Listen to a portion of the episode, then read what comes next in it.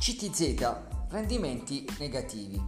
Nell'asta di fine mese, il certificato di credito zero coupon, il CTZ, con scadenza al 28 settembre 2022, è stato assegnato con un rendimento negativo dello 0,37% per un importo di 2 miliardi.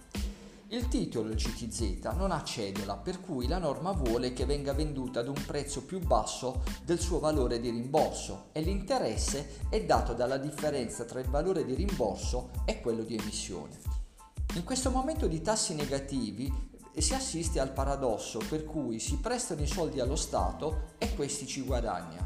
Ad esempio, per un valore di rimborso di 10.000 euro, ossia 10 pezzi del CTZ, in quanto il lotto minimo è di 1.000 euro, occorrono 10.068 euro per acquistarli.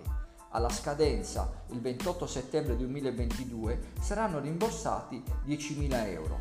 Nel 2020 su 11 emissioni solo 3 sono risultate positive, quella di marzo con un rendimento positivo dello 0,30%, quella di aprile con un rendimento di un punto percentuale e quella di maggio con un rendimento dello 0,44%. Sono stati questi mesi di piena crisi del Covid-19 e in quel momento il paracadute della BCE sui titoli dell'euro non si era ancora aperto.